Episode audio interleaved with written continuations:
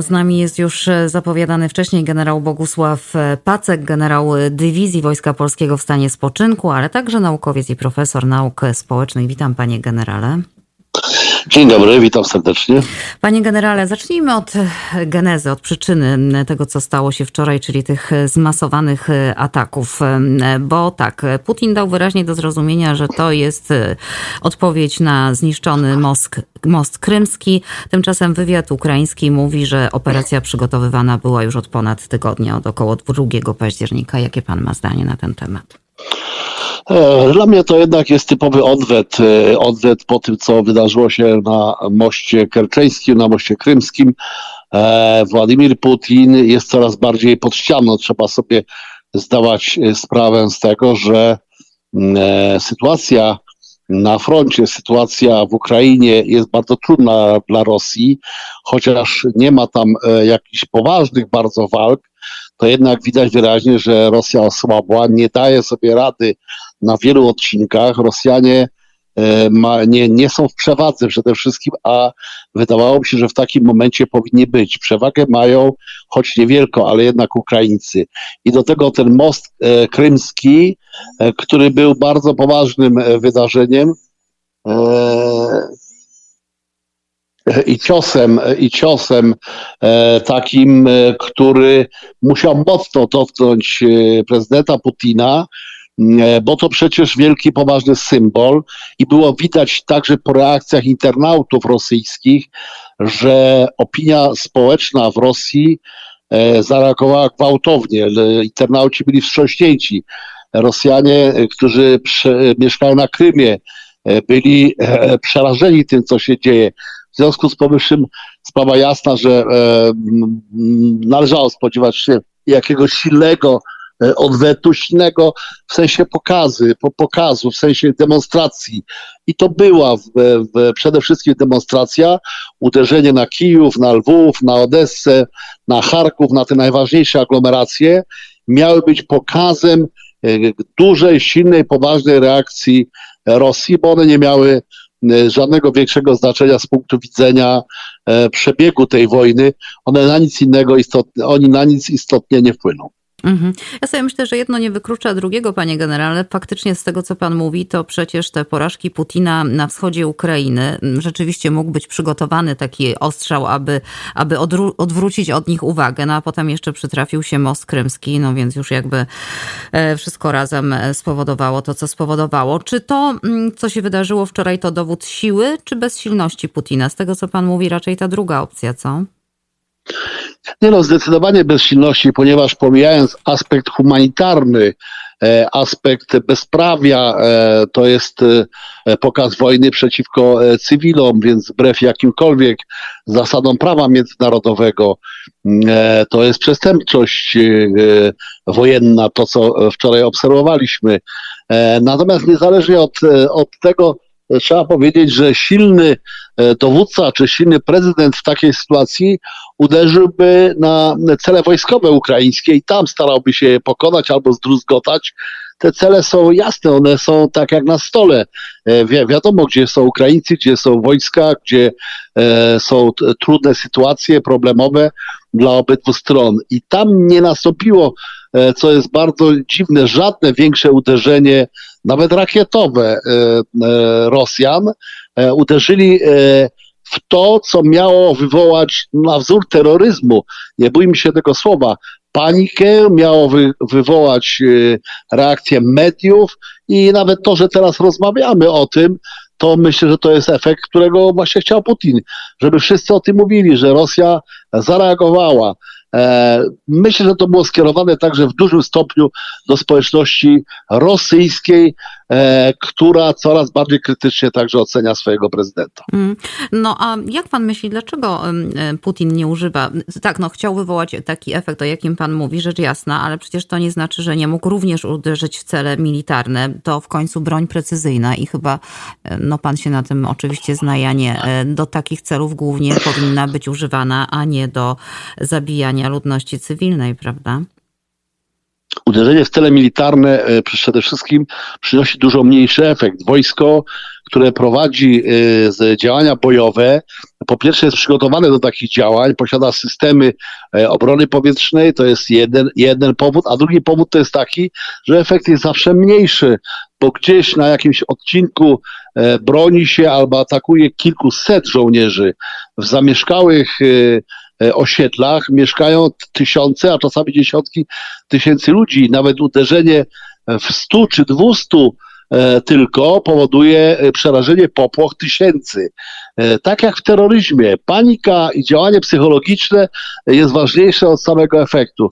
W związku z powyższym ten efekt byłby dużo mniejszy z punktu widzenia Rosji, gdyby to były cele wojskowe. Gdyby Putin był silny, gdyby miał naprawdę siłę, to z oczywistych względów e, należy ocenić, że podjąłby na tym etapie bardzo intensywne działania wojskowe.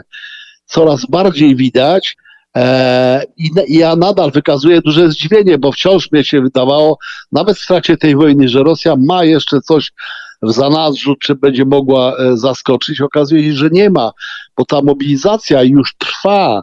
E, mobilizacja żołnierzy, ale mobilizacja także sprzętu, uzbrojenia, to co jest na zapasach wojennych.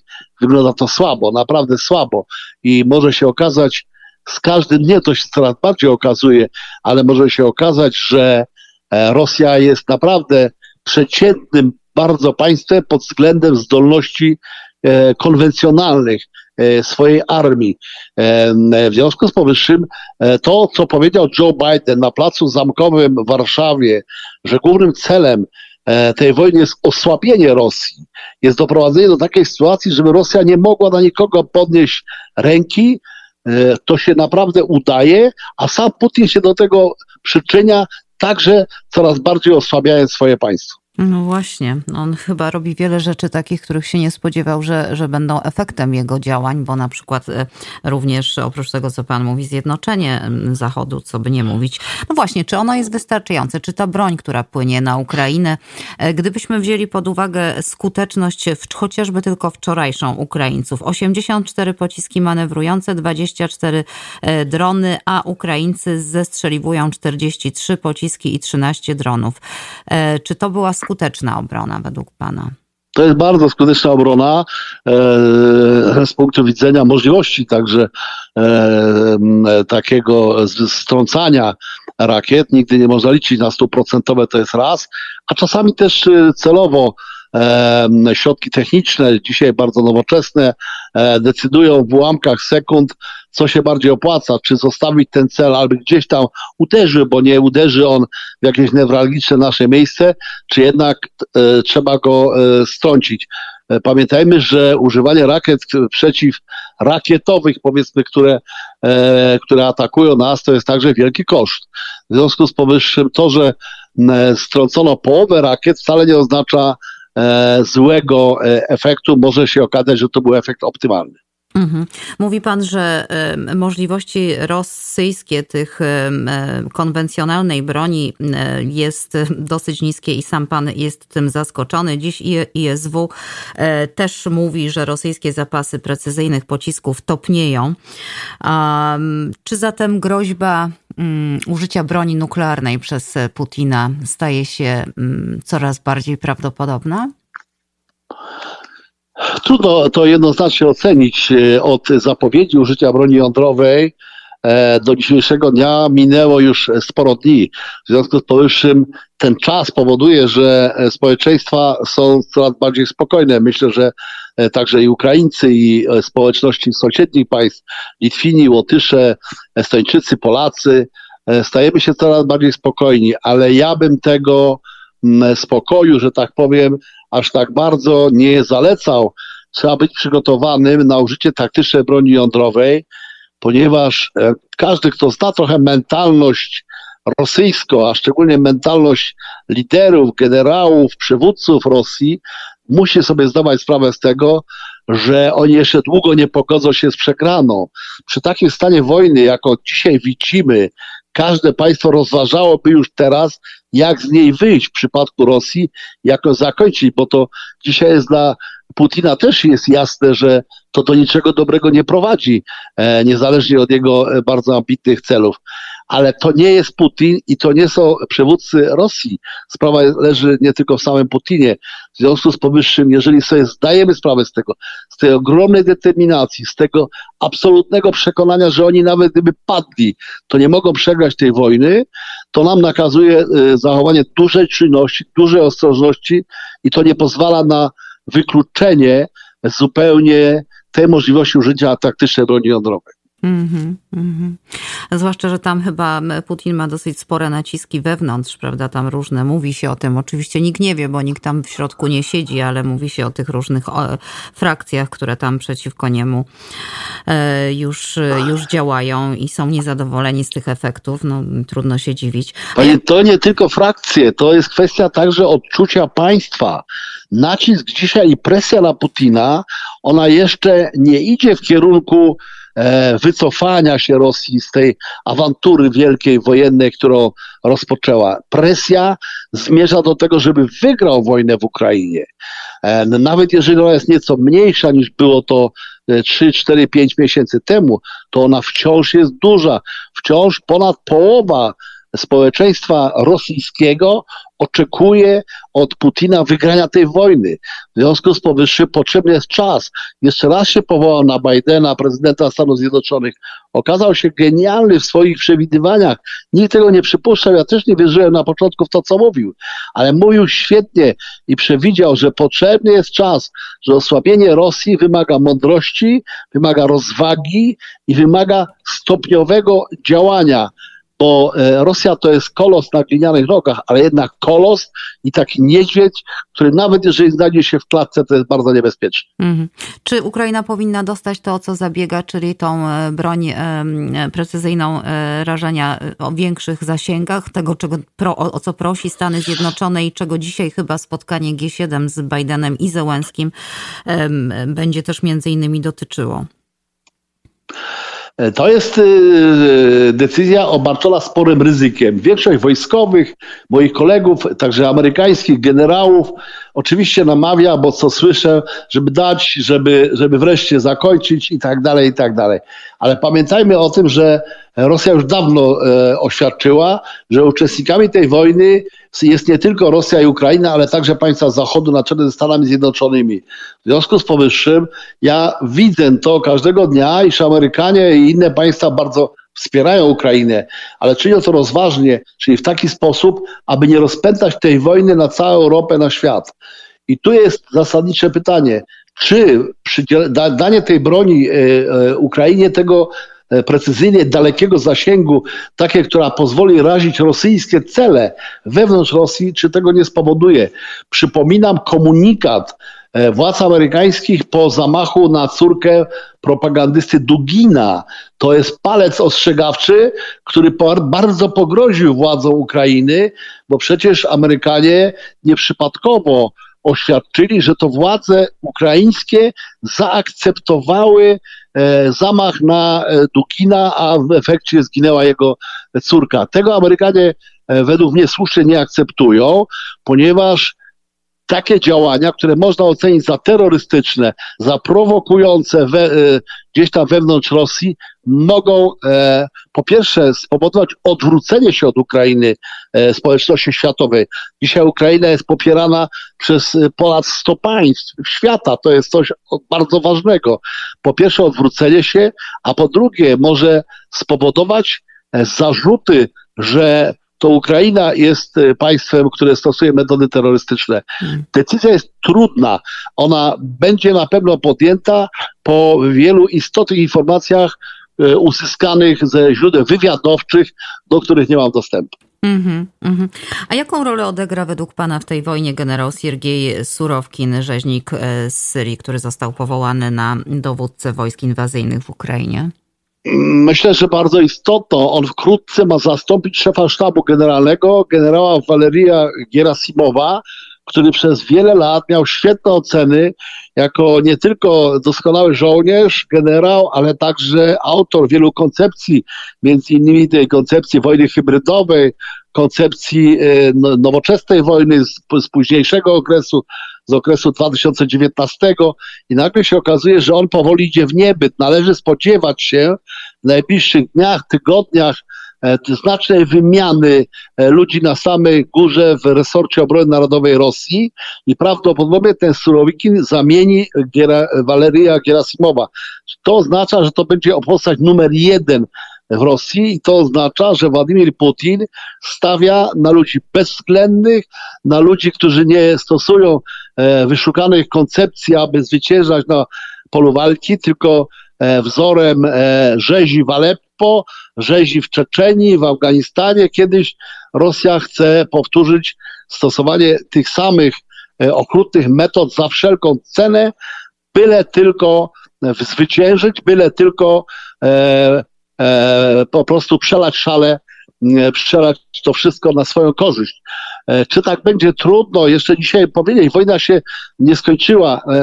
Europa, Polska, my Polacy bardzo mocno wierzymy w Ukrainę i bardzo mocno wspieramy też Ukrainę, ale wojna trwa, wszystko jest w grze. Obok jest wielu aktorów, Chiny, które w ostatnim czasie pomrukują, e, jest mowa o udostępnieniu nowych technologii Rosji, jest jeszcze sporo znaków zapytania e, i świat musi się bardzo sprężać, świat zachodni, aby pomóc Ukrainie i aby ta wojna się skończyła w Ukrainie i aby e, nigdy więcej rzeczywiście e, Federacja Rosyjska nie mogła zagrozić i Europie, e, i światu. Pytała Pani, czy ta pomoc jest wystarczająca.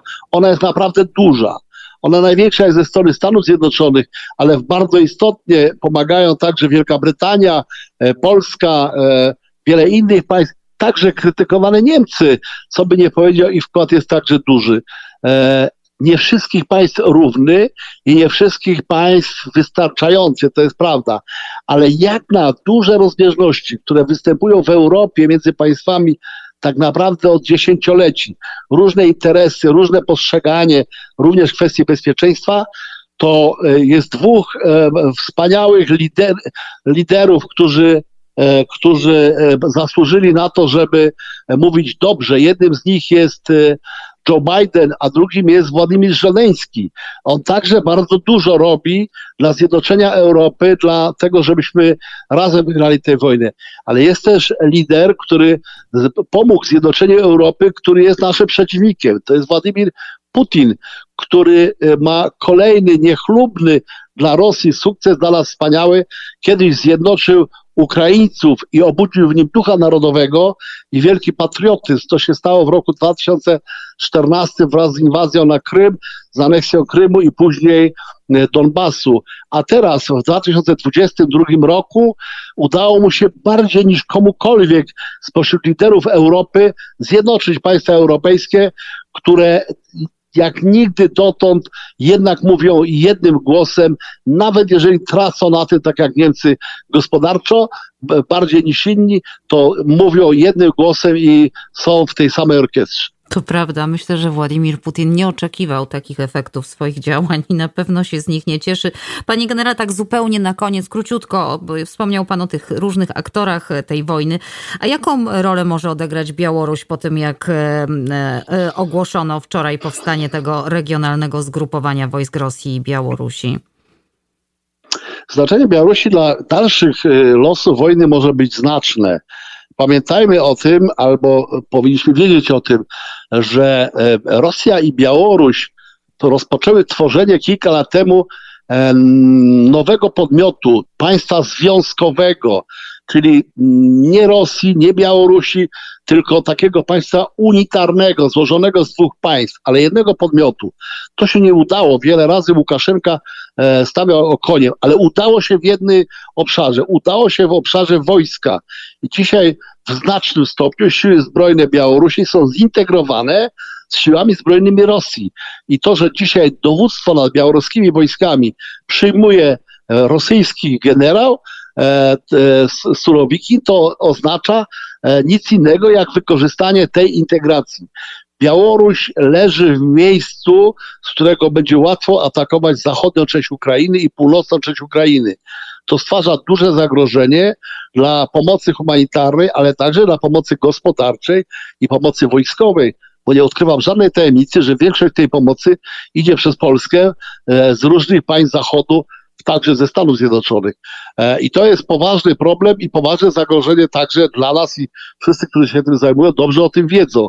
A po drugie, to jest także duże wyzwanie dla walczących, bo dzisiaj Ukraina koncentruje swoje siły na wschodzie, e, tam w Donbasie, w obwodzie hersońskim, na południu, e, także częściowo w obwodzie charkowskim. A tutaj być może okaże się, że przy 300 tysiącach powołanych żołnierzy wraz z uzbrojeniem, ze sprzętem i przy kilkudziesięciu tysiącach, bo Ukraina to małe, to, to małe siły zbrojne, e, to, e, to, to może się okazać to dużym wyzwaniem i dużym problemem.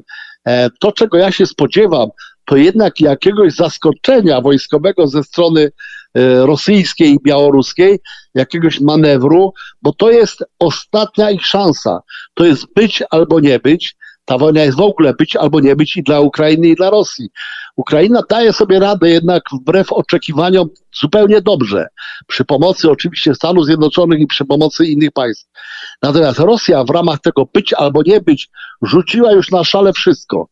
Teraz rzuciła 300 tysięcy żołnierzy i jeszcze grożenie nam bronią jądrową, czy grożenie Ukraińcom i wymachiwanie palcem również pod, w kierunku zachodu. Więcej już się nie da, to już jest maks, to jest wszystko, co się zrobiło. I jeżeli to jeszcze nie wyjdzie, a być może spotka mnie tak miłe i tutaj zaskoczenie, to Rosji po prostu nie ma.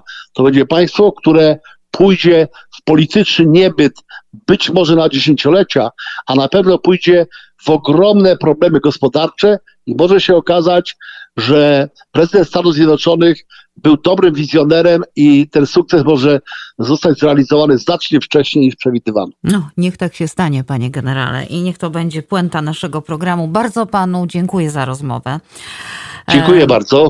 Do usłyszenia mówię, bo pewnie jeszcze będziemy e, mieli o czym mówić, ale niech ta wojna rzeczywiście skończy się jak najszybciej. Generał Bogusław Pacek, generał Dywizji Wojska Polskiego w stanie spoczynku, ale także naukowiec, profesor nauk e, społecznych, komentował dla Państwa sytuację w Ukrainie.